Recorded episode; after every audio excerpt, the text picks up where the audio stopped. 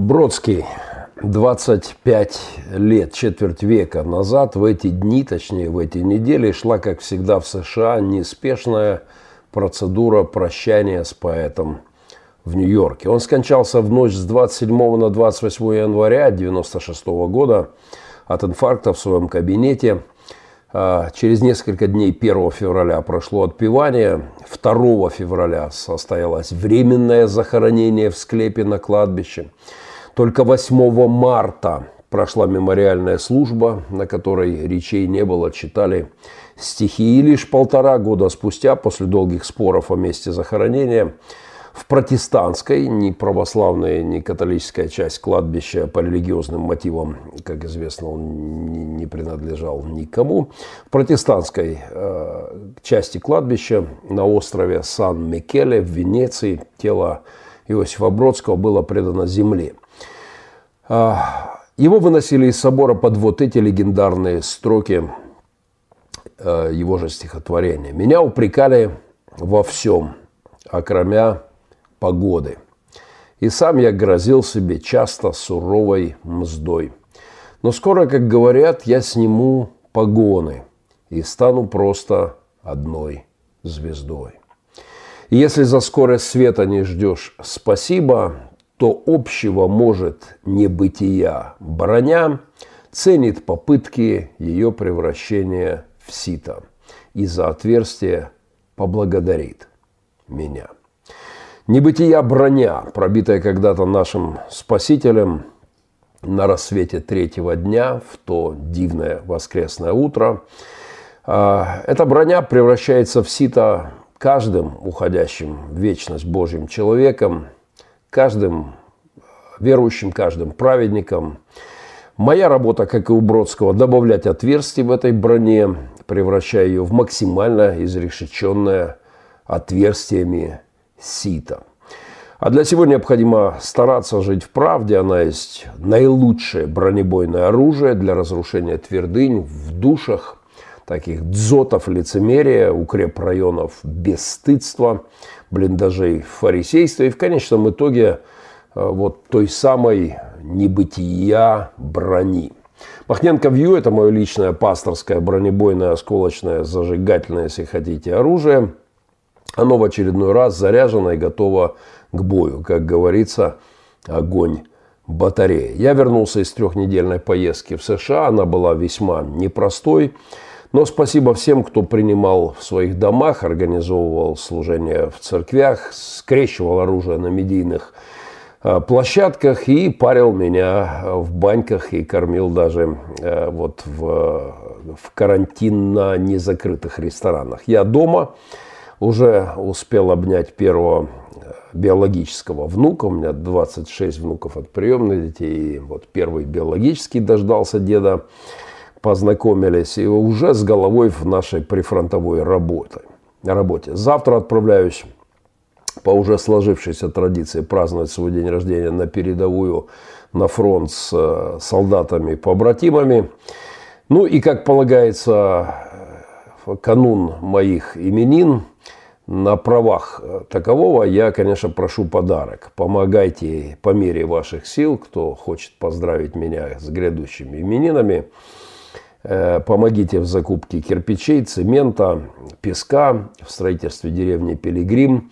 У нас идет здесь прямо сейчас строится дом для семьи беженцев, еще один дом строится для приемной семьи. Любой кирпичик, любой мешок цемента, будем благодарны за посильную помощь. Э, счет есть в описании. Еще раз благодарю всех друзей, кто заботился обо мне в этой насыщенной, непростой, психологически непростой, связанной с э, несколькими тяжелыми переживаниями в семьях моих друзей поездки. Если за скорость света не ждешь спасибо, то общего может не быть и я. Броня ценит попытки ее превращения в сито и за отверстие поблагодарит меня. Пристегните ремни полный вперед, чтобы пробивать отверстие в броне. Зла броня безбожия, а стало быть в броне небытия. Американское космическое а, агентство НАСА посадило на Марс чудо-технику.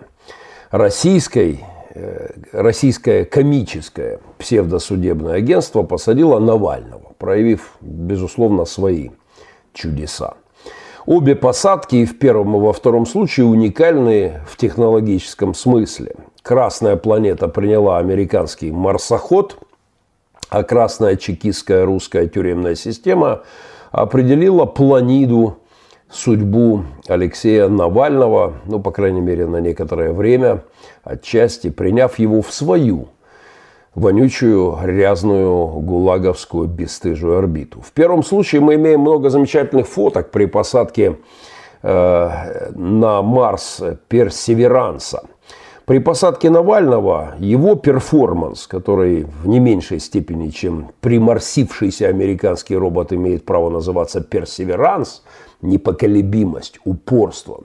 Так вот, персеверанс Навального при посадке на красную путинскую скамью подсудимых запечатлен для истории не так ярко, как в случае с американским марсоходом. Снимать заседание суда и процесс приземления или как там притюремнивания Навального традиционно запрещает та самая красная путинская планета, как и Марс, накрывающий пылью сей торжественный, ну, в случае с Навальным, позорный момент в истории. Конечно же, посадка э, за персеверанс Навального должна стоять в одном ряду с посадкой персеверанса на Марс. Еще и потому, что в это событие был привлечен, хотя на это, похоже, никто не обратил внимания, Роскосмос к посадке Навального имеет отношение, позвольте объясниться. Именно там, в том самом ролике Russia Today, где в поддержку поправок Э, к Конституции обновления Путина снялся оскорбившийся, по словам обвинения, ветеран войны. Э, там же был задействован российский космонавт. В том ролике снимался российский космонавт Олег Каноненко. И он уверен, как и ветеран, оскорбился, что его э, не похвалили за поддержку, откровенную поддержку узурпатора в переписывании Конституции и полном, полной узурпации власти. А с учетом того, что поправки Конституции в России, превращающие всех россиян официально уже в холопов, при чекистах, боярах, с учетом того, что эти поправки предложила тоже космонавт, Валтер Перженко, Валентина Терешкова, первая женщина-космонавт. Она же в другом варианте популярного ее э, имени Валтер, Валтер Першкосма. Э, с учетом этого Навальный, с учетом того, что Навальный позволил себе над этим смеяться и этот процесс оскорблять, то нужно заметить такой космический подтекст в суде над Навальным и совпадение даты посадки Навального с посадкой на Марсе э, в американском варианте – стоит, э, стоит на это обратить внимание. Так что посадка Навального в дни посадки на Марсе Персеверанса не что иное, как ответный ход Роскосмоса. Месть америкосам космического э, масштаба. Считаю, что путинский суд не доработал. Дело нужно было не скрывая, не таясь, открыто назвать космическим по масштабу. Посадка Навального должна быть признана не просто судом по оскорблению чести ветерана, но обраткой на оскорбление достоинства еще и всей российской космонавтики с ее легендарной историей. А следовательно, э, вот, вот это совпадение с марсианской эпопеей нужно воспринимать как русский ответ США, такой хук путинской красной э, системы красному американскому проекту на Марсе. Команда продажных халуев вместе с российским космонавтом, ветераном, с российскими судьями и даже с российскими епископами, как мне кажется, должна быть оскорблена тем, что ее акция с посадкой Навального привлекла меньше внимания, чем аналогичная с посадкой американского персеверанса. Впрочем, к особой роли российских епископов-халуев при посадке Навального мы вернемся ровно через 20 секунд.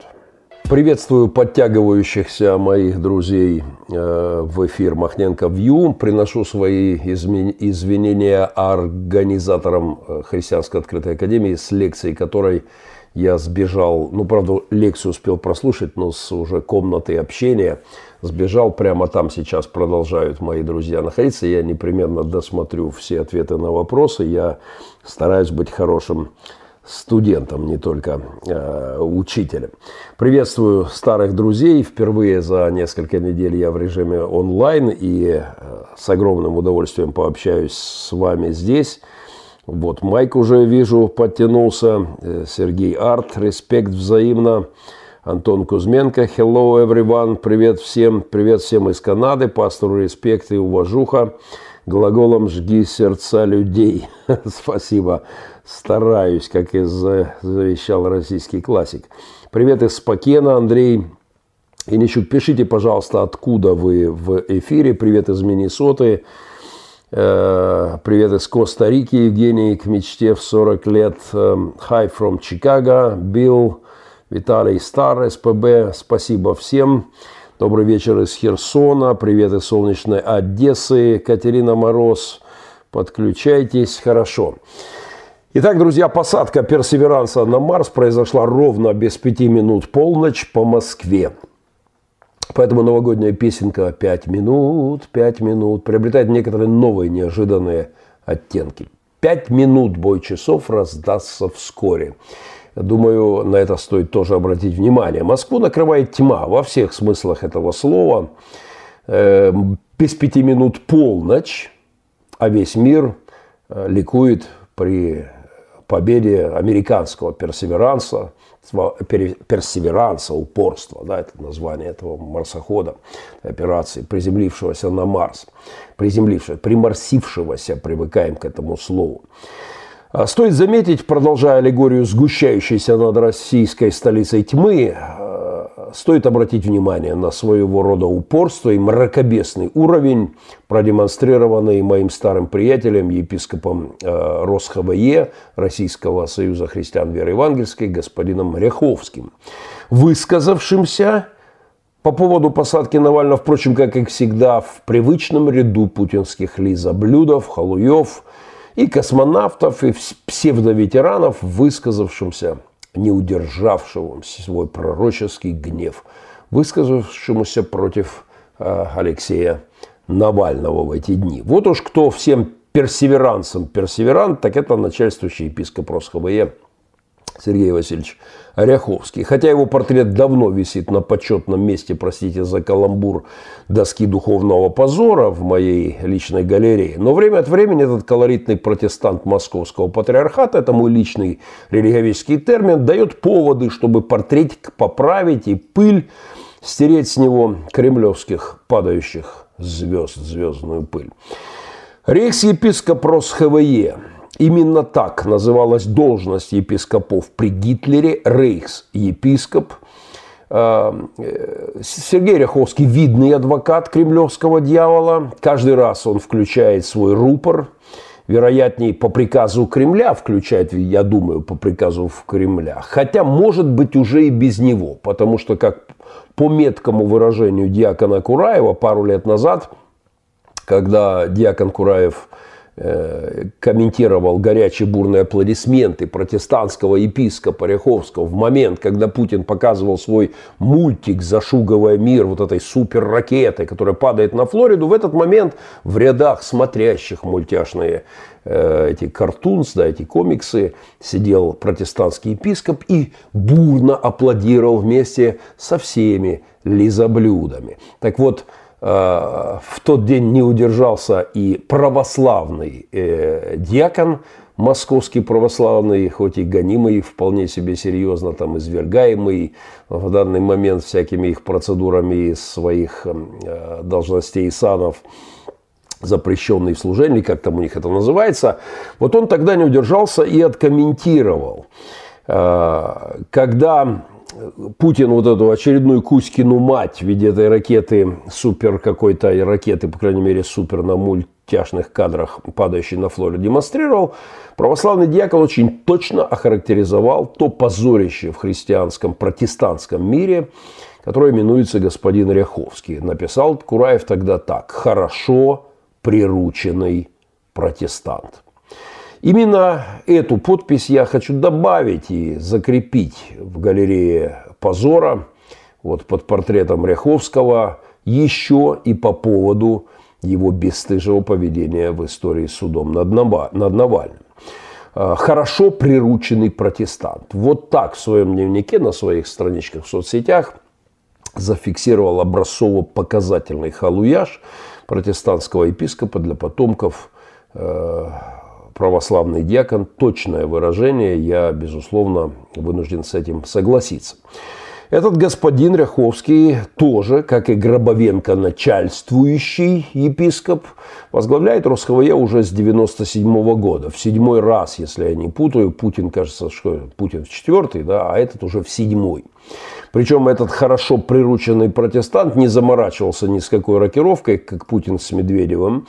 Он верно, безальтернативно служит уже седьмой срок. Лежит кого надо четко отрабатывает программу Цезаря Кремлевского. Вовремя ориентируется э, доктринальной в, сторону внешнеполитического флюгера, разворачивает свои заявления где надо.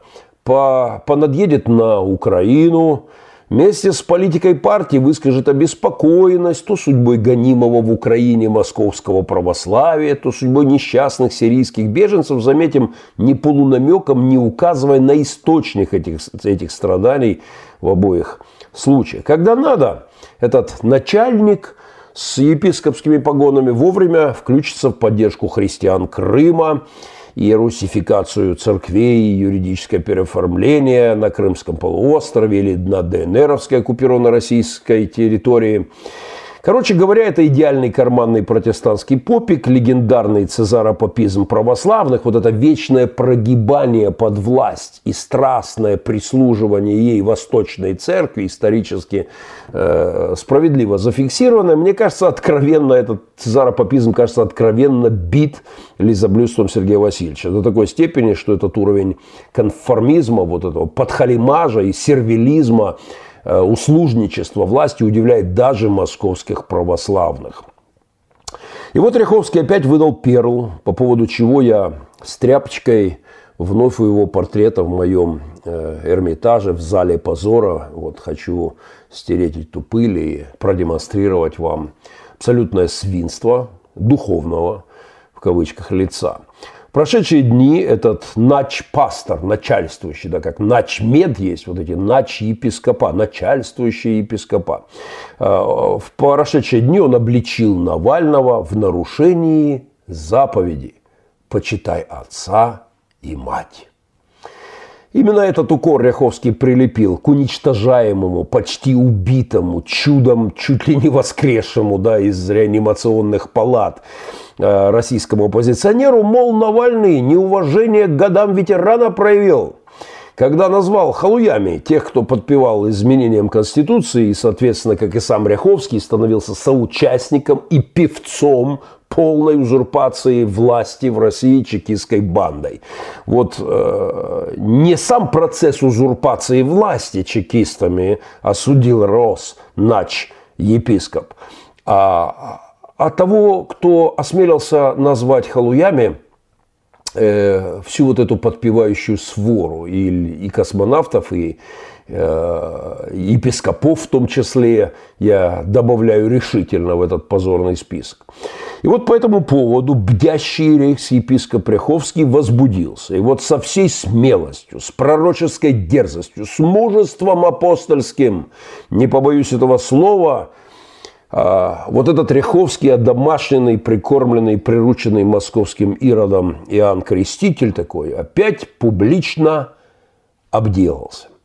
Наехал на недобитого чекистове, выжившего и вернувшегося в Россию, а, совершившего свой подвиг, вне всякого сомнения, вернувшегося а, в страну своих, руководимую своими убийцами, имеющими тотальный контроль и тотальную власть – на него, на него наехал э, дерзкий э, предтеча антихристов. Э, вот э, на него, на морального и дерзящего старшим Навального. Нет, он не на убийц, в трусы Навального подбросивших новичка. Да? Они, конечно, никакую заповедь не нарушили. И про «не убий» Господин Ряховский, вероятно, ничего не слышал. Я просто напомню ему. Это, это там рядышком, посмотрите в Писание, Сергей Васильевич.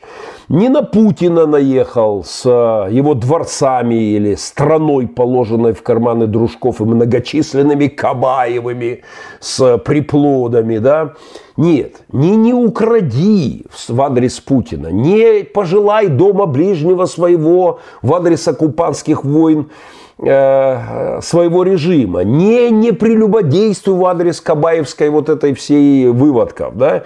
Нет, Ряховский свой пророческий гнев направил на Навального, потому что надо слушаться старших. Э, у вас появится, надеюсь, принт-скринчик заявления РосХВЕ вывешенного бесстыдно на их сайтах, члены общественной палаты там оскорбляются, понимаете, оскорбляются оскорблением ветерана. Ну тогда давайте, следуя примеру рейс-епископа, и я свой гнев тоже не стану особо удерживать и напомню, что вы, господин Ряховский, есть ярчайшее подтверждение того, что халуйство термин, точно описывающий не только космонавтов с ветераном, но иногда и епископов, подпевающих серийным маньякам-убийцам, захватившим вашу страну и уничтожающим ее на ваших глазах. А, в заявлении Риховского есть замечательные тезисы. Нарушением семейных, гражданских и человеческих норм. Вот так назвал случившееся глава Российского Союза христиан вероевангельских пятидесятников Сергей Ряховский. Знаете, когда вы говорите, Сергей Васильевич, о нарушении норм гражданских, человеческих, это, конечно, бесстыдство совершенно умопомрачительного разряда. Это высший пилотаж бессовестности, аморальности и в исполнении э, халуйствующего, ой, простите, начальствующего епископа Росхве. А, там же он, Ряховский, продолжает сообщать нам сайт РосХВЕ, цитата, «напомнил, что во всех аврамических религиях одна из главных заповедей – почтение старших. Пятая заповедь, обличает Ряховский Навального, была публично и кощунственно поругана. Кощ... Вот кощунник Навальный публичное кощунство недобитого режимом оппозиционера обличает почти святой путинский лизоблюд рейс-епископ Ряховский. Нельзя оставлять безнаказанным покушение на религиозные и традиционные моральные нормы, заявляет там же Ряховский. Продолжает, вероятно, топать ножкой вместе с другими калиброванными отобранными членами Российской общественной палаты негодяями, епископ Ряховский продолжает наезд свой на Алексея Навального. Осуждаем, нельзя оставлять без наказания. Нельзя оставлять без наказания, Сергей Васильевич, такое позорище, как вы. Я хочу об этом напомнить всем христианам России, всем пасторам, епископам вашего объединения. Ни в коем случае нельзя оставлять такое позорище, как вы, без наказания. Это покушение на религиозные и традиционные моральные нормы. Это покушение вообще на человечность в ее основе. Это в вашем лице, Сергей Васильевич, уничтожение, перемалывание, превращение в ноль, вообще в какой-то антипод э, понятия добра. Это, это этика на, на выворот. Это зло, выдаваемое за добро вами – Дальше там в цитате от Риховского. «Такое поведение подлежит нравственному осуждению», заявил Риховский, и призвал оппозиционера Навального покаяться. Вот так завершает свой пасквиль российский начальствующий, хорошо прирученный протестант, аплодирующий под мультики с бомбами, падающими на Флориду.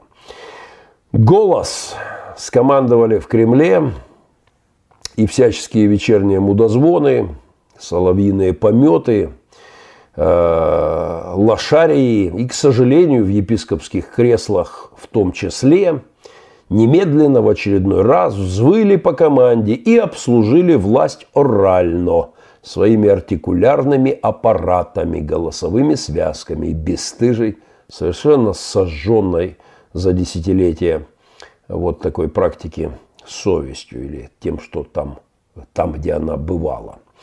Но это еще не все. Зацените иронию и степень бесстыдства господина Ряховского. На российском глобальном лидерском саммите, который пройдет во всем мире, соответственно, в России, под руководством халуйствующего, э, начальствующего епископа Сергея Ряховского, как говорится в опубликованной на днях рекламе, будет учить, Сергей Васильевич будет учить на тему, внимание, епископ Ряховский будет учить на тему, а, как не прогибаться под изменчивый мир. Э, ну, официальная тема называется «Как оставаться верным под давлением этого мира». Я вам скажу, что это куда круче, чем там рок против наркотиков, или как у нас шутили по этому поводу в бывшие времена, когда э, это как э, пчелы против меда. Да, это это, это какие-то шестерки против прогиба, это официанты против чаевых. Ну, расширьте сами этот метафорический ряд. Я непременно прослушаю, Сергей Васильевич, ваше выступление. Я очень хочу услышать лекцию из как не прогибаться под этот мир. После всего того скотства, которое вы, э, рейхс-епископ Кремлевский, вытворяете годами – годами, да, которая просто уже выходит за понятие добра и зла. Надеюсь, вы там э, в этой своем семинаре на лидерском саммите, кстати, замечательном саммите, просто вот список российских халуев там э, портит картину, там много замечательных лидеров. Я сам участвовал в таких саммитах у нас здесь, которые организовывали площадки да, в Украине. Но надеюсь, Сергей Васильевич, вы прям там обличите не только Навального перед глазами мировых лидеров за непочитание старших, но, возможно, впервые за десятки лет, ну, хоть в чем-то, ну, хоть немножечко, ну, хоть чуть-чуточку, все-таки поднаедете на Путина. Не? Ну, а вдруг? Вдруг дух таки сойдет на вас, вы же пятидесятник, Сергей Васильевич, вы верите, что чудеса случаются, вот сойдет дух, и пророческое обличение посыпется, польется из ваших уст, и вы взорветесь, и все то десятилетиями э, затаптываемое от страхами, угрозами, не знаю, хотя какие там в вашем случае угрозы, э, боязливое просто вот вдруг вы начнете говорить правду и почувствуете, как же это здорово, вдруг прорвет вас, как несколько лет назад телеведущего э, на путинском ТВ, небезызвестного Дмитрия Деброва. Э, хочу напомнить по этому поводу, э, что Дмитрий Дебров, много лет э, прислуживший путинскому режиму, в том числе пару лет назад взорвался перед эфиром и отказался сославшись на свой почтенный возраст, обслуживать власть орально. Мол, сил нет. А, я не буду в силу ряда причин цитировать там дословно, но это был крик души, вот вырвавшись, вот столько лет. Он говорит, мне не 20, мне не 40, мне 60. Вот когда мне было 20, я орал Дебров, я это делал. И там очень жесткая метафора. Впрочем, Библия тоже говорит о блудницах э, и, прочих. Э, да. Вот я делал это, когда мне было 40, но мне 60, кричал Дебров в том эфире, и я не буду больше вот это делать. Мягкая э, аллегория обслуживать власть артикулярным аппаратом. Сергей Васильевич, вам, вот я подчеркнуто прислушаюсь к заповеди, к годам, к почтению, э, вам подчеркнуто, он почти 65, может, хватит обслуживать власть артикулярным аппаратом. Что ж вы так позоритесь в вашем-то возрасте? Впрочем, с так долго начальствующими и халуйствующими епископами это вряд ли случается. Это дух прорывается иногда через страхи и плоть телеведущих, но реже, судя по моему наблюдению, э, накрывает начальствующих э, епископов. Для этого есть теологический э, повод для докторской диссертации. Так что, скорее всего, сюрпризов на саммите не будет, и Ряховский будет великолепно учить не прогибаться под этот мир. Ну а российским христианам, находящимся под руководством РосХВЕ, мой совет – не позорьтесь. Уходите из этого объединения церквей под руководством рейхс-епископа. Таких как Ряховский, таких как Гробовенко, последний, кстати, тоже участник упомянутого форума. Уходите из таких союзов, где э, лучше потерять такой союз. Лучше потерять здание церквей, как это происходит с некоторыми нашими братьями сегодня в Беларуси. Я хочу отдельно приготовить об этом материал, но точно не успею сегодня. Лучше потерять здание церкви, чем стыд, срам, совесть и вообще право называться Божьим человеком. Уходите, дорогие христиане, дорогие пастора, возвышайте свой голос, а, заявите свою позицию, не позорьтесь, поддерживая вот это халуйство, это бесстыдство абсолютно и совершенно зашкаливающее. Ну, а рейский епископе Горбовенко мы кое-что еще добавим чуть позже, буквально 20 секунд. Приветствую всех подтягивающихся в эфир Махненко Вью. Это об этом на ТВ не говорят. Я ради этого эфира прямого в режиме онлайн сбежал со своей лекции и уже каялся перед э, моими э, учителями. Э, здесь идет бурная полемика. Э, тут я вижу очень даже бурная местами. А, мы точно не знаем, может есть такой подвид епископов, который является епископами от слова писк по силе голоса. Они сродни комарам, разновидности пискун. Хорошая метафора э, принимается на вооружение. Горячий выпуск, э, горячущий выпуск благословений пастору Банхёферу-младшему. Вот это был комплимент, Олег Селиванов. Спасибо огромное. Но не уверен, что я дотягиваю. Life on the road. Судьба дорога. Привет, Виктор. Жаль, разминулись, был в рейсе. Надеюсь, попьем кофе в следующий раз. Э, очень хотел повидаться, но, увы, я был в крайне сжатом режиме. Даже не успел позвонить. Э, даст Бог жизни, свидимся. Хто підтримує російських загарбників, тот від дьявола, а не христианин Лори Кришан Сонг. Да, ну, соглашусь с этой формулировкой, это так. Бабьи басни, пишет Юрий Соломатин. Юрий, ступайте на Кряховскому, на его YouTube. Слушайте его лекции о том, как не прогибаться под изменчивый мир.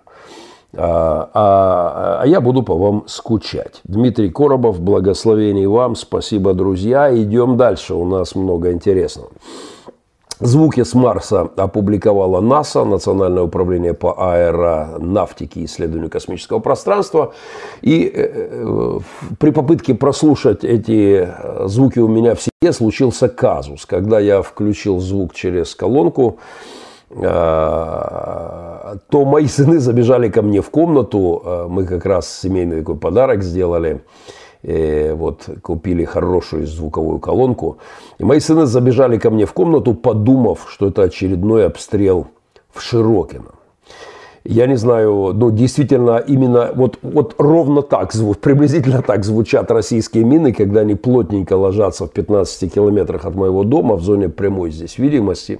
Жуткий звук, я вам скажу, для нас при фронтовой зоне просто адский. Детвора забежала, батя, лупасят, лупасят, спокойно. Это звуки не с российской войны, у нас под окнами, к которым, увы, привыкли наши дети, а это звуки из, э, с Марса. Но, тем не менее, закрывая тему Навального и халуйствующих, в смысле начальствующих российских епископов, я подумал, что в духовном мире их благочестивые речи, вот если их расшифровать и пустить в аудиосистему, они звучат, вероятно, так же, как эти звуки э, с Марса или взрывы в Широке. Но если убрать из э, внешне благочестивых, религиозно таких и утонченных, э, вот действительно попискивающих нежных голосочков с правильными религиозными формулировками убрать благочестивые религиозные термины и вычленить духовную основу, она будет чем-то вроде этого адского звучания Марса, какого-то демонического, разрушающего этические основы базовую нравственность, гармонию звукоряда. Я уж не знаю, удалось ли моему помощнику запустить эти звуки вам сюда, но вы можете ими, получалось, вы можете ими насладиться и в отдельном режиме. Так вот, епископ Эдуард Гробовенко, который нервно отреагировал, они привыкли там в России, что если кто-то сказал что-то, что им не понравилось, они тут же ищут кнопочку, на которую надо нажать, чтобы тому, кто это сказал, досталось. Вот он нашел такие кнопочки, начал тут в Украину звонить и на меня просить поднажать, не понимая вообще, что мы живем в совершенно другой духовной реальности. Я свободный пастор свободной церкви, в свободном союзе, пока еще церквей. И никто мне не может затыкать рот вообще. Я говорю то, что я слышу от Бога, то, что думаю. Поэтому вот эти все игры в интриги, звоночки, нажимание кнопочек работают там у вас, в вашем религиозном болоте. Но здесь у нас они вызывают обратную реакцию. Так вот, епископ Гробовенко пожаловался на мой несправедливый наезд на него пару недель назад. Э, и был мной более детально исследован и повешен на доску духовного позора. Э, ему, как и Ряховскому господину Гробовенко, был выдан сан рейхс-епископа. Я лично рукоположил его в рейхс да, епископа Кремлевского. Э, простите, тут меня пытаются подключить в мою лекцию в академии. Я как бы нахожусь в очень сложном тут режиме. Да, извините, я Окей, я sorry, sorry, да. Э, меня пытаются включить в академический процесс, не могу я, увы, не и там, и там находиться, но привет всем моим студентам, кто будет слушать эфиры, моим сокурсникам, да, и учителя. Так вот, господин Гробовенко, как и Риховский, получил от меня сан рейс епископа Кремлевского за особые заслуги перед путинским режимом после того, как пожаловался на меня и был мною детально исследован по поводу своей этической позиции, особенно отдельно в эти 7 лет войны. Но факты его безбожного аморального поведения продолжают поступать в редакцию Махненко Вью. И вот вам еще один вдогонку к многочисленным предоставленным мной в прошлом эфирах. Вот вам еще один фактик про э, несправедливо задетого мной господина рейс-епископа Гробовенко. Мне написал человек, и я спросил, могу ли я это озвучить, и сказал, да, пожалуйста, пастор, без вопросов. Написал человек следующее, что прослушав э, Пастор Геннадий, прослушав твое видео про Эдуарда Гробовенко, мне на деле, приж... Э, мне на деле пришлось пережить то, о чем ты говоришь. Я был э, пастором в Воркуте, да, друзья, я приношу прощение. Э, слабый интернет выбил нашу, э, выбил нашу трансляцию. Надеюсь, что она уже продолжается. Мы буквально подождем несколько э, секундочек и поедем дальше с, с нашим серьезным разговором. Еще раз мои извинения за технический срыв. Вот кто-то уже показывает, что мы появились. Спасибо, ура! Идем дальше. Итак, я, друзья, привел историю э, с несправедливо обиженным мной епископом Гробовенко. Э, но когда я начал работать над фактами, я просто был шокирован абсолютно бесстыдством рейхс-епископата и в его лице, увы, представленным ярко. Так что я передал приветик э, епископам, декларирующим свою аполитичность, но на практике Э, в строящихся вот в путинскую вертикаль и обслуживающих ее своим, э, своим цезаропапизмом. Это лицемерие, а не аполитичность. Я комментировал историю с снятием, с, с распиской, которую потребовалось от служителя. Или оставляешь служение, или поддерживаешь Навального, выбирай. Вот тебе развилочка. То есть поддерживать, обличать Навального они могут – это не противоречит их теории политичности. А вот а, обличать власть и поддерживать оппозиционера, они не могут. Это грязная политика, конечно. Лицемерие это, ребятки, а не грязная политика. Это чистая этика, с которой у вас большие проблемы. Это грязная этика. Имейте это в виду, христиане России, когда Ряховский и Гробовенко будут вас учить духовным истинам на лидерском саммите, не прогибаться под изменчивый мир. А, кстати, епископ Гробовенко будет на этом же лидерском саммите. Тема выглядит, я бы сказал, с намеком и с надеждой на перемены в России. Может быть, все-таки доходят какие-то обличения от братьев с разных сторон. А, потому что если у Ряховского а, тема саммита значит не прогибаться под этот мир, то у Гробовенко готовность лидера к переменам. Я надеюсь, что это подготовка и такой намек на легендарный цоевский гимн «Перемен! Мы ждем перемен!» Что их действительно требуют наши сердца, и сердца ваших прихожан требуют перемен. А, те сердца, которые еще не умерщвлены, те, в которых окончательно не уничтожены отвратительным пасторством вышеупомянутых господ.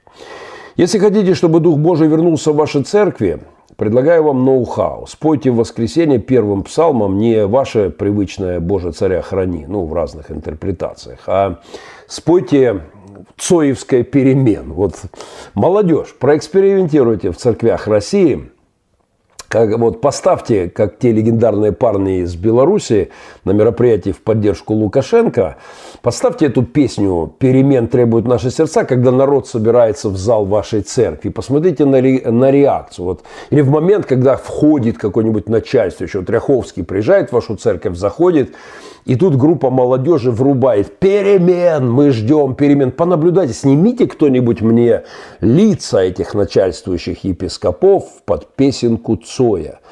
Россияне, это, в этой песне сегодня больше духа, чем во многих псалмов, псалмах, которые поют в церквях, где приказали молчать о справедливости, где приказали избегать всяких оценок власти, потому что у нас могут быть неприятности, где под приказом «заткнись и славь с нами Господа», Господа вот действует такая э, стратегия.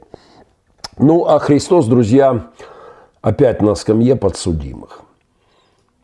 А в данном случае, безусловно, Христос представлен куда большей степени в позиции российской, российских оппозиционеров, и в частности Навального, э, с точки зрения справедливости, просто здравого смысла, совести, этики.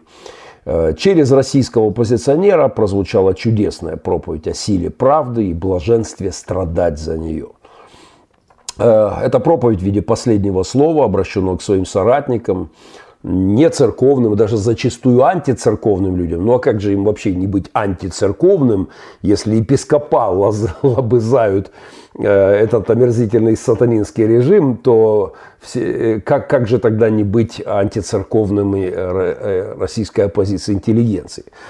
Навальный для своих последователей является, конечно, куда большим духовным авторитетом, чем вся это епископская э, рать вместе взятая, потому его исповедание веры во Христа в критический момент его судьбы. И готовность этого парня страдать за правду – это не просто епископские звуки с Марса. Это голос совести, чести, храбрости и той самой привычно страдающей и гонимой бедолаги правды. Но свои, как, впрочем, и всегда, свои, как всегда, его не приняли. Помните, как сказано однажды о Христе, пришел к своим, свои не приняли.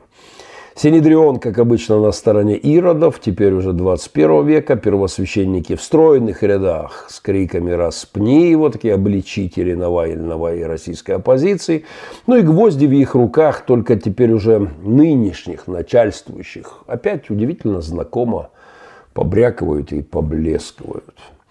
История повторяется. Кровь россиян, белорусов, украинцев, проливаемая диктаторами, на вас и на детях ваших, уважаемые начальствующие, халуйствующие епископа э, России. В том числе кровь, проливаемая вот буквально здесь, вот сейчас, вот в мариупольских пригородах э, во время войны. 20 секунд, и мы идем дальше. А, да, насчет перемен очень актуально и в наших церквях. Сергей Крикун пишет, да, я это э, перемен, мы ждем перемен, неплохой псалом для наших церквей. Вот просто рекомендую всем включить его в литургию ближайшего воскресенья. А, особенно обращаюсь к молодежи. Э, вот поставьте его, когда собираются ваши отцы, дайте им вспомнить свою юность, вспомнить тот дух, который накрывал бывший Советский Союз, когда падали стены э, империи. Сейчас это очень надо припомнить. Лучше песню Цоя «Трамвай, который идет на восток» Петр Ощепков предлагает. Э, ну, отдельный разговор. «Навальный лжец», пишет Роман Ярков. Ну, конечно, светоч правды у вас Путин – светило любви истины и лучший лидер э, эпох, э, эпох и народов. Лучше любе за тебя, Родина Мать, Роман Ярков, тут диктатор Зеленский, сегодня запретил больше 400 сайтов, империя, империя возрождается. Ну да, конечно, империя возрождается исключительно в Украине, а светоч демократия у нас Москва и Кремль. Друзья, я благодарю тех, кто замечает нашу социальную рекламу. Э, спасибо огромное. Э, мы строим несколько, несколько семейных, вот, семейный детский дом, одновременно несколько строек у нас идет, дом для беженцев в нашей деревне Пилигрим. Будем благодарны за любую посильную помощь. У меня на днях день рождения в качестве э, подарка любой мешок цемента, который мы сможем выделить для наших строительств или поддержка нашего детского лагеря, который нуждается в инвестициях, подаренного нам для детей из прифронтовой зоны, который в ближайшие несколько месяцев нам надо будет подготовить опять к летнему сезону.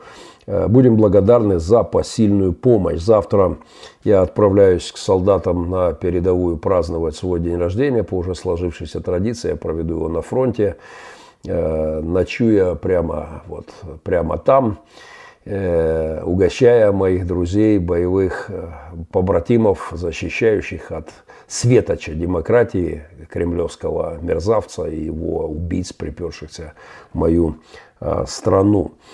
Эм, в песне моего деда звучала страшная цифра, четвертый год нам нет житья от этих фрицев. А тем временем на прошедшей неделе на календаре перевернута еще одна страница. Начался уже не четвертый, начался восьмой год войны в Украине. Сводка с фронта за прошедшие сутки, пять обстрелов, один защитник Украины ранен, пулевое ранение и, увы, по моей информации, дело обстоит очень плохо. Еще один э, солдат Украины ранен в рукопашном бою при задержании российского э, диверсанта, военнослужащего при попытке россиянина проникнуть на наши позиции. Наш солдат вступил в схватку, в рукопашную, получил ранение холодным оружием, но задержал э, этого Э, оккупанта. И восьмой год уже нам нет житья от этих русских. Как-то так теперь должна звучать та старая песня. И от этого, правда, весьма э, плохо на душе. Тем не менее, спасибо всем, кто с нами в эти годы, кто помогает нам жить, служить, кто является частью чуда, которое мы здесь переживаем, живя и служа Богу на линии фронта, теперь уже восьмой год. К этой цифре тоже надо психологически адаптироваться. Как известно, Вторая мировая шла 6 лет, да, и восьмой год продолжается война в Украине прямо под моими окнами. Автор одного библейского псалма воздавал отдельную благодарность Господу за его заботу на глазах врагов, за демонстративную, вот, э, в виду врагов моих, да, перед очами врагов за демонстративную благость Божию. Сегодня завтракая здесь же, в этом своем кабинете, простите, у меня опять включается моя академия, с которой я не, не смог, увы, сбежать сегодня цивилизованным образом. Я вынужден отвлечься на секундочку, да. Э, завтрака здесь сегодня в своем кабинете с видом на линию фронта, на Широкино, я опять думал об этом и вспоминал этот Псалом 22, 5 стих. «Ты приготовил предо мною трапезу виду врагов моих». Пред лицом врага э, Бог накрыл стол для меня. Вот э, я кушал сегодня тут свою овсянку э, с кефирчиком и, и вспоминал этот стих. «Ты умастил голову мою елеем». Это помазание просто присутствие Божье, да, присутствие Духа в эти годы и Божья благость и Божья забота, в том числе проявляемая через э, моих друзей, через наших партнеров. Э, просто еще раз спасибо. Восьмой год на нашем календаре. Восьмой год войны. Увы, э, кто бы мог подумать, что все так затянется. 20 секунд, и мы идем дальше. Thank you.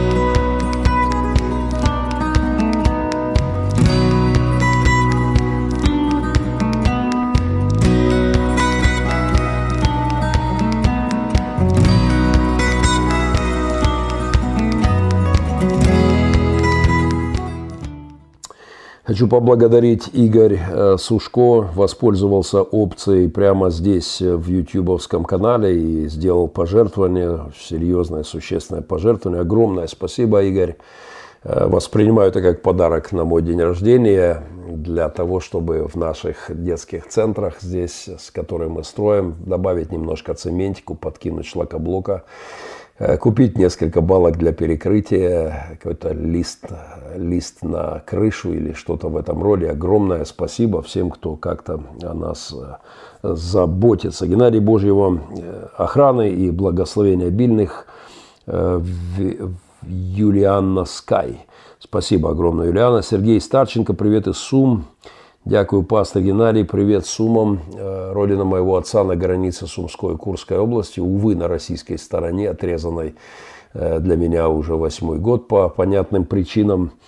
Поэтому вы там рядышком благословляйте. Э, с наступающим днем рождения, храни вас Господь, благословение мира на передовой. Жатва созрела, делателей мало. Молите Господина жатвы, чтобы выслал делателей, пишет Ван Хельсинг. Роман Хохлов, благословений, спасибо, привет из Черновцов. Денис Николаев, Николаевич, э, Гена крутой мужик, спасибо. Спасибо за слово правда. Еще раз извиняюсь, у нас была прервана трансляция на полторы минуты. Но вроде бы мы вернулись и продолжаем. Я достаточно часто критикую церковь, поскольку люблю ее и ревную о ее чистоте. Но всегда стараюсь для баланса показывать вот то, то, во что я верю, да, что церковь, я верю, что церковь становится лучшим вообще, что есть в этом мире. Все лучшее в этом мире делалось, делается прямо или косвенно под влиянием Христа и его церкви, ну, той части церкви, которая жива и здравствует. Конце концов, тот факт, что главный российский оппозиционер говорит о своей христианской вере со скамьи подсудимых, говорит о своей готовности страдать за правду, цитируя слова Евангелия, о том, говорит о том, какую роль играет в его позиции вера, и удивляет даже многих своих друзей-атеистов, ссылаясь на слова Христа, это, конечно, также примечательно, это также влияние церкви.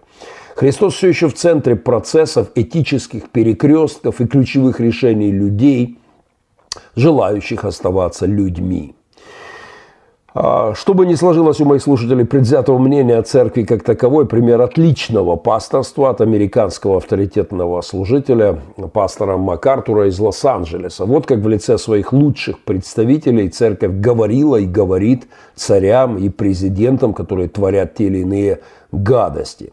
Я попросил своих помощников сделать русские титры, и мы запустим это, я не знаю, там секунд 30-40, наверное, этот ролик. Просто насладитесь голосом живой церкви, голосом правды, здравого смысла, голосом неба. Пастор МакАртур с обличениями и напоминаниями президенту Байдену о некоторых вещах, об ответственности той присяги, которую он дает на Библии. Возможно, вы уже видели этот текст гуляет по интернету, но мы наложили титры и э, просто полюбуйтесь хорошим примером пасторства.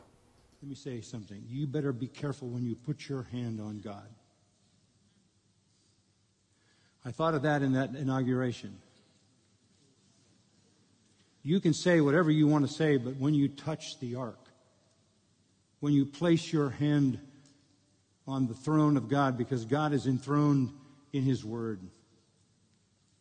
and you place your hand on the Word of God and pledge to do the very things that blaspheme His name. You talk about a high risk action. All Uzzah did was what he thought was showing some respect. God doesn't want your respect. He wants your obedience. Don't tell me that you advocate the slaughter of babies in the womb. Don't tell me you want to destroy masculinity, femininity, marriage. Don't tell me you want to fill the world with LGBTQ people in leadership.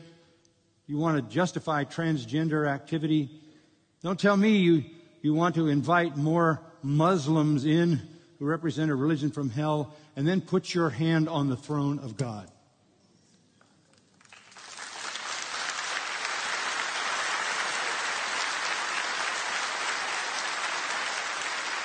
Вот пример отличного пасторства, а, внятной позиции, правды, которая звучит из уст Божьих людей в очи, в уши, в мозги сходящих с ума мировых элит, кто бы они ни были, где бы они ни были, они должны слышать голос настоящей церкви.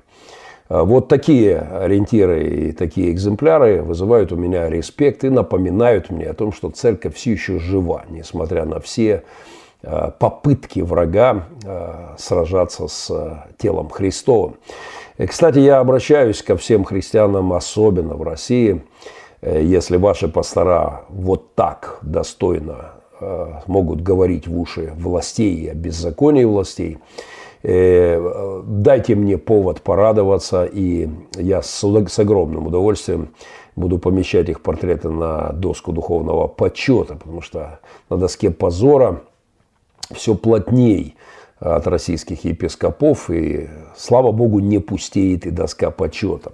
В социологии есть такой термин, как социальная роль и социальный статус. Вот пастор, епископ – это статус, и он не статичен, он, он поверхностен, он требует содержания. Статус – в статус погружается роль, она в отличие от статуса как содержимое в сосуде. Социальная роль динамична, она может соответствовать статусу, не соответствовать, она может быть противоположной статусу ну, какое-то время. Ну, это как, допустим, статус водитель, но водитель может ехать по правилам или пьяным по беспределу давить людей.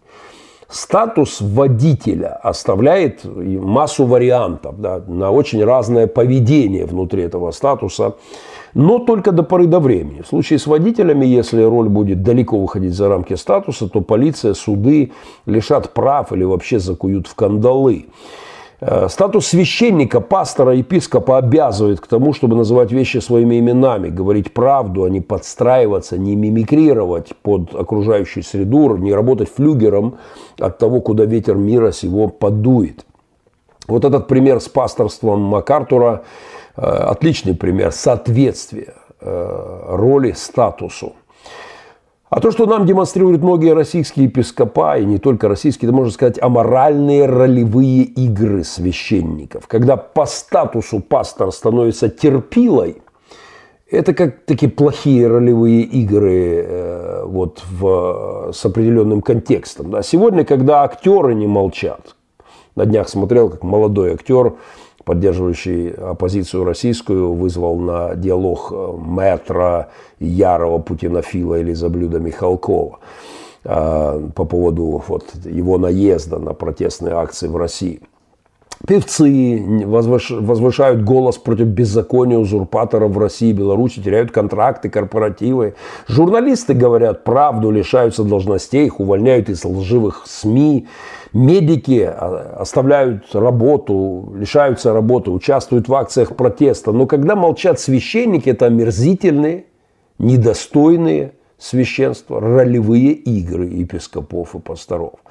Это ролевое несоответствие статусу. Страшная смерть, когда человек имеет смерть вообще духовная, какая-то, э, когда человек имеет статус пастора и при этом ведет ролевую игру глухонемого. Э, как будто в недоумка, знаете, роль недоумка. Настолько аполитичного и отрешенного от мира сего, настолько духовного, что вообще, мол, не понимает, что тут происходит. У меня была встреча как-то за рубежом с одним московским пастором. Мы оказались в одном кабинете, э, для него мое там присутствие было сюрпризом, и он явно как-то себя неловко чувствовал, но потом включил дурачка и начал задавать мне вопрос приблизительно такой, там, на, на седьмом году войны. Геннадий, что там у вас происходит в Украине в действительности? Я вообще не в теме. Вот э, это абсолютно отвратительно, э, такая, включил такую роль недоумка, понимаете, в статусе пастора. Это позорное зрелище, и меня оно не оставляет равнодушным. Но что поделать, этого добра хватает и в Украине, и в России, и повсюду в мире – это плевела, они всегда растут рядом с пшеницей. И вот это обращение пастора МакАртура к своему народу отличное напоминание о необходимости соответствия роли, статусу, великому статусу священства. 20 секунд и, и пару еще важных тем. А, огромное спасибо ВРЛ Стерпу за ваше пожертвование. А, с огромной благодарностью. Это парочка точно мешков цемента на, на стройку одного из наших семейных детских домов. Здесь сам, совсем рядышком мы строим еще для одной семьи, у которой уже есть приемные детки. Они хотят взять еще детей, но им не дают по площади. Спасибо огромное за поддержку. Варшава с вами. Мир вам, пастор Алекс, Бо... Алекс Бог 12. Э, ого, годнота подкатила. Катерина Мороз. Ох, про потерю работы – это больная тема. Меня с христианского радио уволили за веру в дары иные языки. Да. Геннадий, скиньте, пожалуйста, видео Навального про его речь, что вы говорили. Э, ну, это легко найти в интернете. Видео не существует, и там запретили видео и фотосъемки, в отличие от приземления э, при примарсианивания там много фото. Вот при тюремнивании Навального на красную э, скамью подсудимых вот, не запечатлено столь медийно, как в случае с американским этим э, десантом на Марс. Несколько комментариев к комментариям в моем YouTube. Я буду стараться это делать. Некто Рита Катюк э, написала следующее.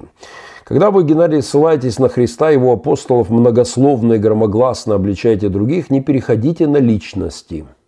Это как-то по-бабски, в негативном смысле этого слова.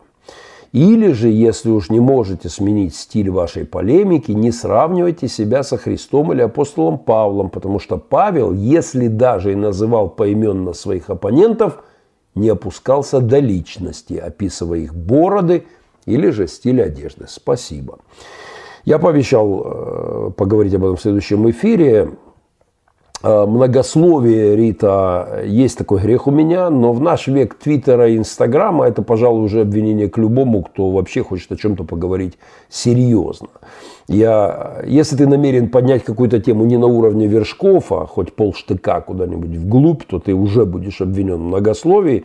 Так что у меня два варианта. Либо сходить на уровень птичьего языка, я имею в виду птичку из Твиттера, да, с его там а, жестким ограничением по количеству букв, либо все-таки оставаться самим собой, говорить столько, сколько я хочу, с кем хочу, как хочу, а, и каким образом хочу, и с кем мне интересно, с теми, кому это интересно. Ну, в общем, Библия достаточно многословная книга, послания апостолов весьма велики порой, но особенно по тем меркам, когда их при, там, на пергаменте приходилось на папирусах там, каллиграфировать. Да? Так что претензии по многословию я принимаю – и вам вежливо, Рита, возвращаюсь с любовью и наилучшими пожеланиями. Вступайте в Инстаграм к моим оппонентам, там все всегда коротко, сочно, сплошь и рядом, и, и ни о чем зачастую. Вам там будет, наверное, веселей. Павел, если даже и называл поименно своих оппонентов, пишете вы, не опускался до личности. Во-первых, называл поименно и не опускался до личности, это аллогизм, Э, Павел называл, называл поименно, Христос называл поименно, апостол называли поименно, пророки. Это именно допускаться до личностей. И мы доберемся в следующем эфире о некоторых важных деталях к этому тезису. Не могу несколько недель добраться к этой теме.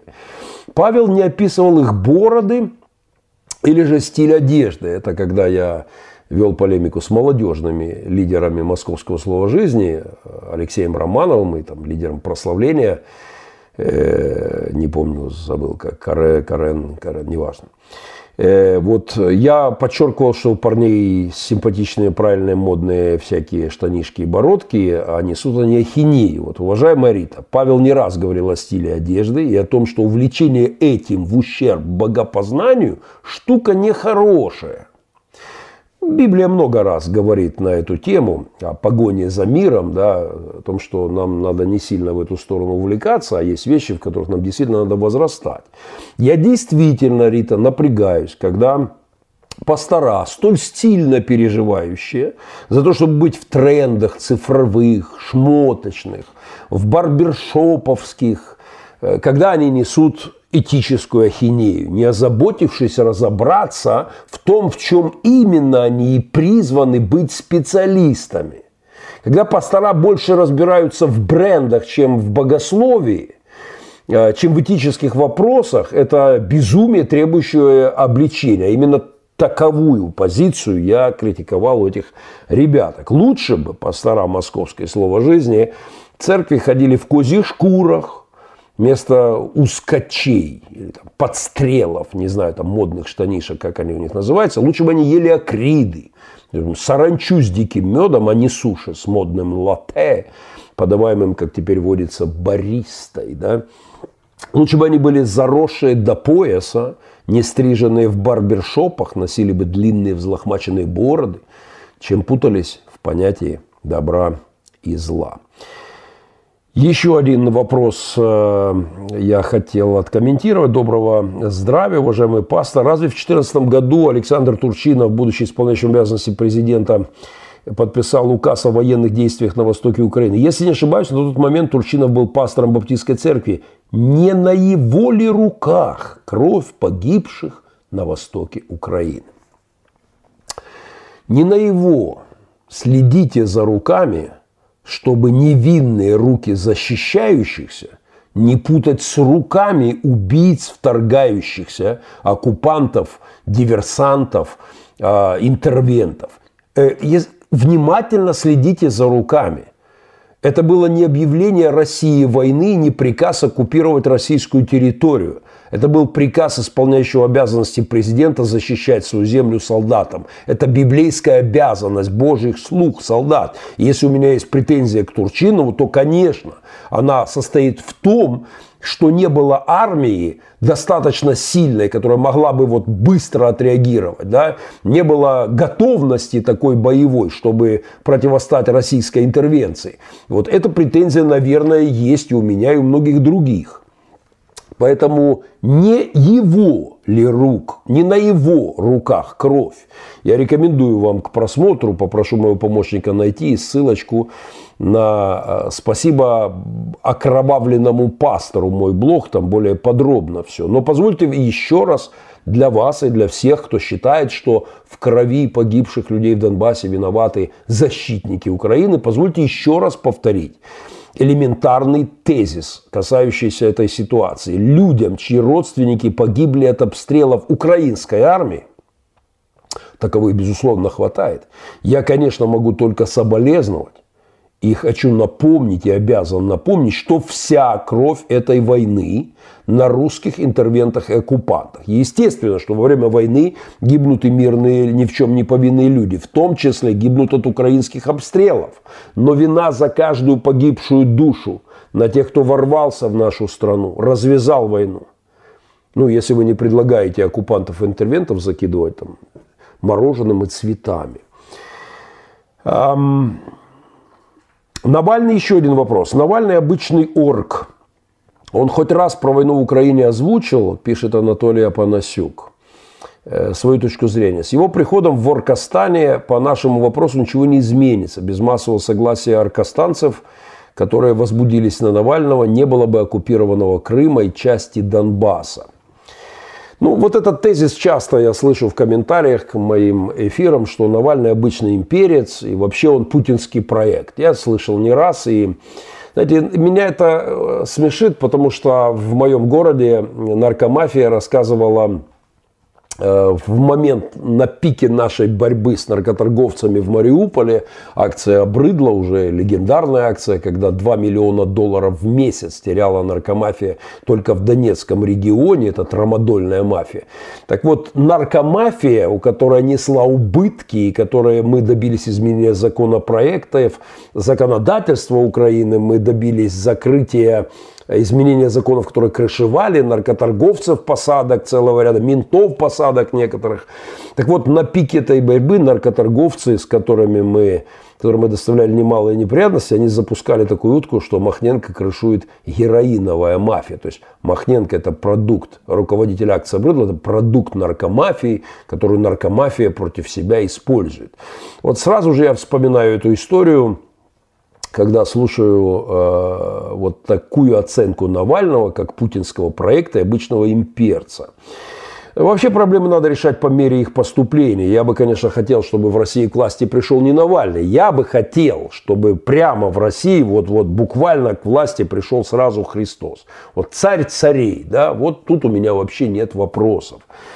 Э, насчет того, что Навальный имперец, как и Путин, э, я думаю, что, пожалуй, большинство россиян, к сожалению, не избавлены окончательно от имперского духа, и это процесс, которым придется заниматься. Но э, у некоторых людей вот почему-то есть такое представление, что Навальный, как оппозиционер, продвигаясь к российской политике, должен кричать по утрам там «Крым украинский», я не знаю, там «Свободу Чечне», там, автономию Дальнему Востоку, отдадим Калининград немцам или что-то подобное. я так не считаю, будучи э, политиком российским, безусловно, он должен как-то выстраивать свою стратегию, поднимая, требуя перемен в своей стране. И я не вижу того имперского безумия в его позициях, заявлениях, Э, с которым мы имеем дело здесь. Поэтому, конечно же, э, я приветствовал бы смену власти в России на этого парня вне всякого сомнения. Хотя, конечно, моя бы воля, я бы, ну, если уж не Христа сразу воцарить э, на царя царей, то хотя бы воскресить Валерию Новодворскую и поставить вашим президентом. Тогда бы было весело. 20 секунд и последняя очень забавная тема. А, мы начали такой проект, как «Почти святые коровы», потому что у одного из моих друзей есть миссионеров, а, пастора Стива Рюзенбар, есть замечательный проект, который многие годы работает, называется «Holy Calves», «Святые коровы», да, когда семьи нуждающихся помогают э, вот, приобрести коровы, это становится подспорьем для Э, той или иной э, семьи, поддержкой для их выживания и обеспечения. Поэтому мы решили назвать наш проект Almost Holy Cows, да, почти святые коровы, но по ряду причин, которые я не буду, не буду озвучивать. Геннадий, что скажешь о приговоре для Стерненко, активиста из Одессы? Я очень хотел сегодня отдельный серьезный разговор на эту тему, но слишком много у меня поднакопилось. Я внимательно наблюдаю за процессом и, безусловно, выскажусь в ближайшее время на эту э, тему. Э, имперский дух присутствует во всех странах, так как весь мир лежит возле, Юрий Соломатин. Ну да, но не все страны напали на мою страну. Э, и убивают моих детей в данный момент. Поэтому давайте как-то все-таки, как там ваш этот говорит, мухи отдельно, котлеты отдельно. Да? Огромное спасибо тем, кто с нами. Мы приближаемся к последней теме, и я отвечу на какие-то ваши вопросы. Можете писать их э, сюда. Каждый год в конце января, после бурных январских новогодних, там, староновогодних, э, всяческих крещенских, как только отгремят новогодние праздничные всяческие салюты, начинает зажигать Вовка Мунтян. Он приходит нам после Деда Мороза к нам, как раз когда основной процент Дедов Морозов на постсоветском пространстве протрезвеет и выйдет из новогоднего запоя, начинает юбилеить апостол, прости господи, Мунтян. Девочки в коротких юбчонках, шансонье, придурковатые прихожане и изрядно подпитый или опять что-то поднюхавший апостол. Я уж не такой специалист, чтобы разбираться в нюансах, но эксперты, э, коих немало в моем окружении, по прошлой жизни констатируют этот факт э, достаточно, с достаточной степенью вероятности. Целебную энергетику зафиксировала одна из певиц, э, некая Гайтана, зажигавшая в этом году на днюхе великого целителя и разрушителя родовых проклятий белого мага Володи Мунтяна. Как я и предсказывал тем, кто переживал о судьбе нашего э, псевдоапостола, кто переживал, что его ждут тюремные нары по возвращению, что его сейчас арестуют, посадят и как афериста там за избиение, за то, за все. Э, я пророчествовал вам, у него все более-менее хорошо. Покуда есть на свете дураки, пел кот Базилия в старой детской песенке вместе с Лисой Алисой, обманом жить им стало быть с руки. На дурака не нужен нож, ему тихонько подпоешь, вот концертик такой забабахаешь и делай с ним что хочешь. Подпевали апостолу аферисту в его день рождения и э, всем этим оболваненным Буратино. Подпевали в этом году многие, пританцовывали, подпевали. Среди них в этот раз не было э, Зеленского с 95-м кварталом, э, слава богу, да, но скучать явно не пришлось и, и без них. А Мунтяну Владимиру, Владимиру Мирчавичу, почему-то на экране Михайловичу, я надеюсь, что он не просто стесняется своих там каких-то молдавских или каких корней, э, исполнилось аж 49 славных лет. Отпраздновал он, как всегда, с шиком.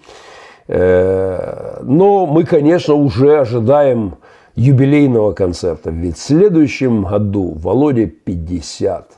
Вот это будет праздник так праздник.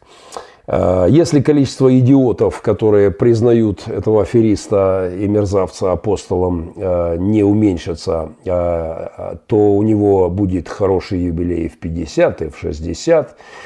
Это вам не юбилей Махненко на фронте или где-нибудь акции в мой день рождения на улицах.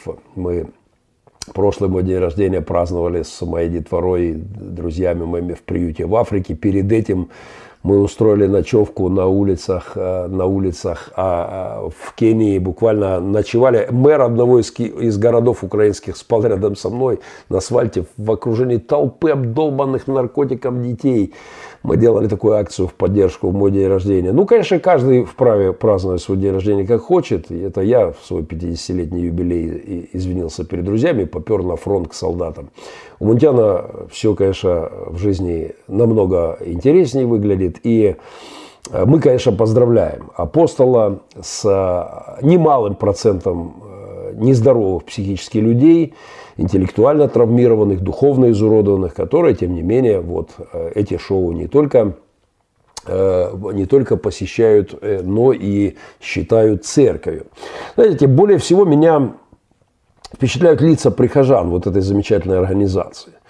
К артистам, которые отрабатывают там на сцене, у меня претензий нет, они на работе. К апостолу у меня тоже давно нет вопросов.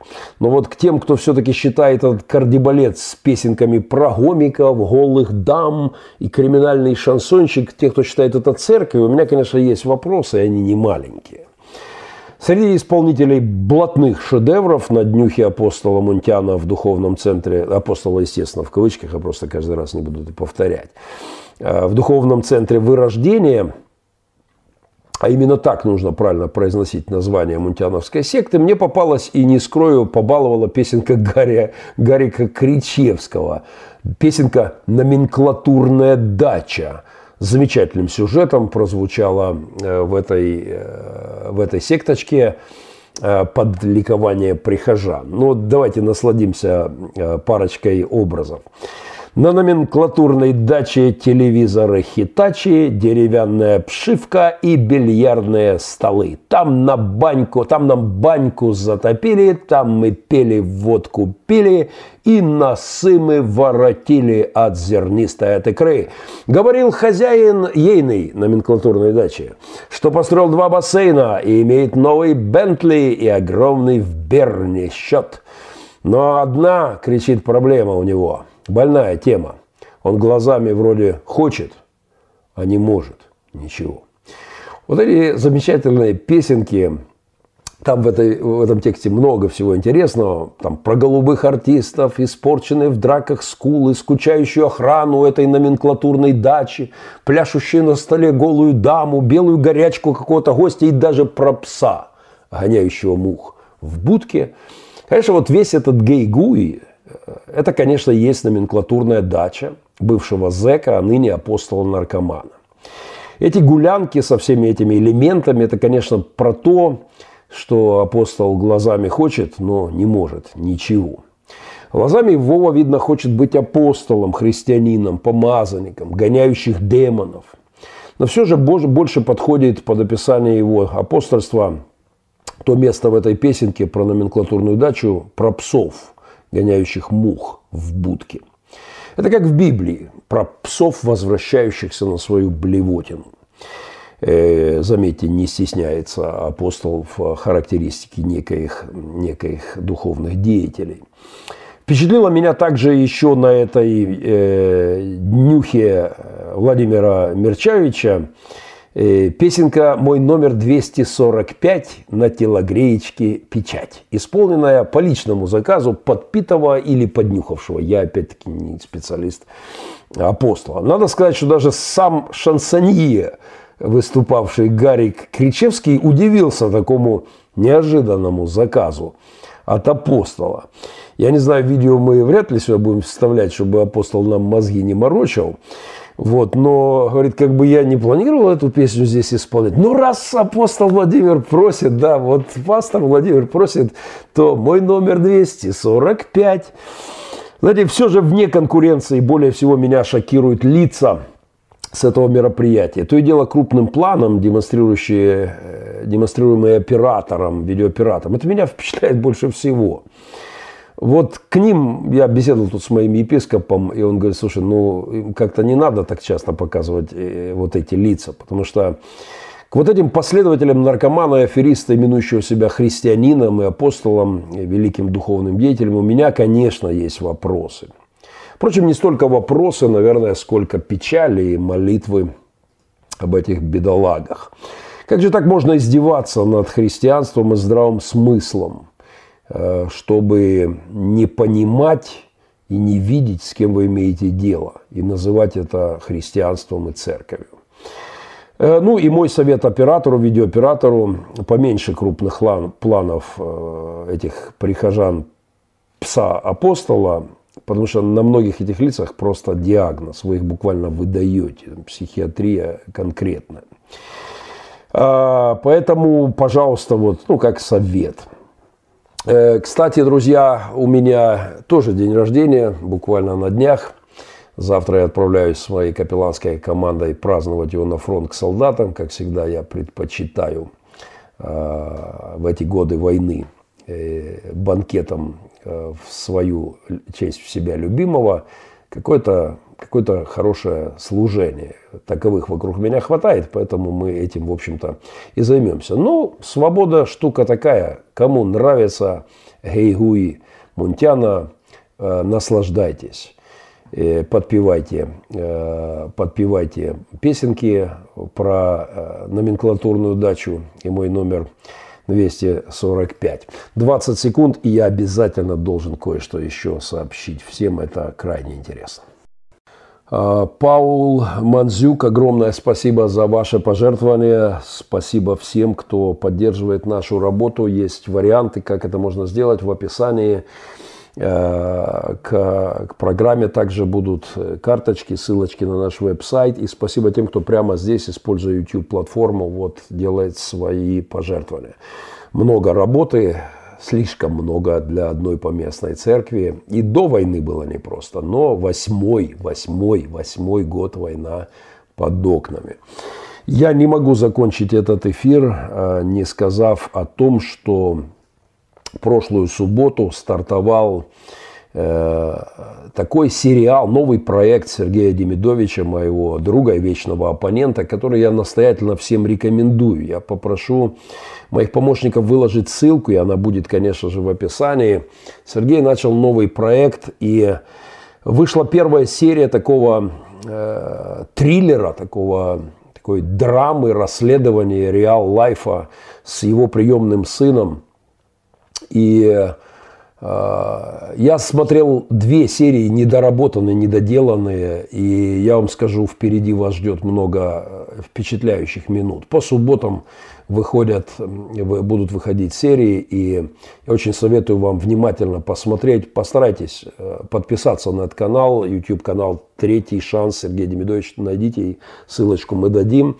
И посмотрите прошлую серию, войдите в курс дела, потому что уже после первой серии произошла масса невероятных событий. Я не буду их рассекречивать, но что-то невероятное происходит этот э, триллер превращается в настоящий такой хичкок с элементами мелодрамы и, и прочего всего. А, замечательный, с моей точки зрения, проект, который, я уверен, как и многие работы Сергея, вдохновит людей служить сиротам, вдохновит многих людей к усыновлению, чему мы, как фанаты усыновления, посвящаем существенную часть своей жизни многие-многие годы. Мои поздравления Нику Демидовичу, он знает с чем, секреты я раскрывать не буду, вас ждет интрига и поверьте, с невероятным, еще непредсказуемым даже финалом этой истории, но уже невероятным. Поэтому не, не пропустите это. К тому же я хочу анонсировать, что мы планируем несколько снимать проектов с моим участием, с участием моих сыновей, кое-что уже начали снимать, и это тут же превратилось в не менее интригующий триллер э, с э, достаточно интересными развитиями сюжетов. Поэтому вас ждет новый проект от Демидовича, от части и от Махненко. Я обещал свое содействие максимальное в этом проекте моему другу и вечному оппоненту. Ну а сейчас, если у нас получится сделать Э, сможем мы пустить э, э, через секундочку? Спасибо еще Пол Беларус сделал еще, еще пожертвование, воспользовавшись YouTube платформой. Огромное спасибо. Друзья, у меня не было неделю эфира и поднакопилось столько всего, что я просто не в состоянии впихнуть это в одну программу, и мы уже полтора часа в эфире. Еще раз извиняюсь за техническую неполадку. А, пару вопросов успею ответить. Куда Демидович потерял программу «Еврейский вопрос»? Этот еврейский вопрос к Демидовичу, не ко мне. Я точно, это не в моей компетенции. Напишите ему, спросите, а я со своей стороны поднажму. Геннадий, как вы думаете, почему Иисус не обличал римских оккупантов, только религиозников с двойными стандартами? Думаю, что только о прибытке. Юрий, э, ну, я думаю, что у вас очень искаженная картина о служении Христа, потому что я вам советую, Олег, найди ссылочку. Попробуйте поспорить с вот этой проповедью, в которой я, в частности, э, постоянно цитирую одного из лучших герменевтов современности, если не лучшего, Том Райт, Оксфордский профессор, э, специалист в Новом Завете и в истории, в частности, истории первого века Палестины.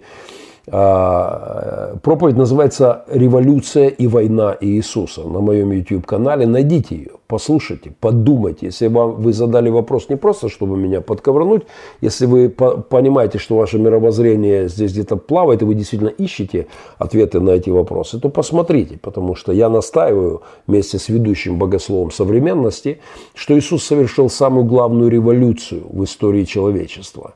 И что сегодня мы с вами участники войны, которая не прекращаясь идет, отстаивая ценности той революции. Если вы этого не улавливаете, то тогда вы становитесь последователем очень странного Христа. Э, Христа пацифиста, Христа, Христа пофигиста, Христа э, асоциального, культурного, политичного, э, который просто ходит, там, не знаю, про бабочек проповедует, про птичек, которые гнезда не вьют и так далее. Разберитесь с этим. Иисус, революция и война Иисуса. Рекомендую мою проповедь. Вот уже есть ссылочка. Мой помощник выложил достаточно шустро. А, трейлер, а, трейлер э, триллера Сергея Демидовича, нового проекта. И моя настоятельная, как говорят у нас в Украине, highly recommendation не пропустите.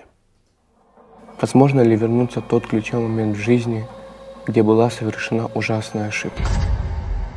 Откуда у вас мой номер? Я его достал. Грех молодости, о котором никто не должен узнать. Плакали э, со слезами, а голоса не было. Ну это просто не по-человечески. Звери не бросают своих детей. Не дай бог, что с ней случится, вы поверьте, я вас найду и Этот лишний? Да. Я никогда такого не видела. Я сейчас к вам приеду, мне не надо искать. То, что я услышал, буквально убило меня. Лучше бы ты умер. Возможно, это произойдет сегодня. Я даже не знаю, что я скажу. Я не знаю, что услышу.